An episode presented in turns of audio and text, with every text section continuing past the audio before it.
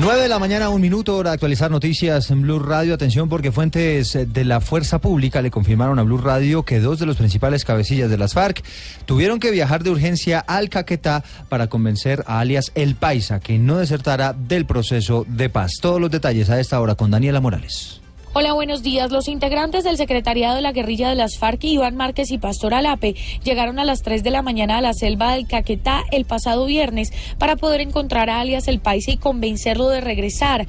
Altas fuentes confirmaron, a pesar de las versiones que han circulado desde el fin de semana, que alias El Paisa sí se había ido y que fue recuperado para no desertar del proceso de paz. Algunos de los argumentos de este integrante de las FARC es que no se estaban cumpliendo compromisos principalmente en materia de seguridad. Sin embargo, lo que también se ha podido conocer dentro de la información que maneja el mismo gobierno es que narcotraficantes estarían intentando convencer a Hernán Darío Velázquez Saldarriaga de unirse a las disidencias para continuar con este negocio. Recordemos que en esta zona del país este grupo armado está al mando de alias Gentil Duarte. Daniela Morales, Blue Radio.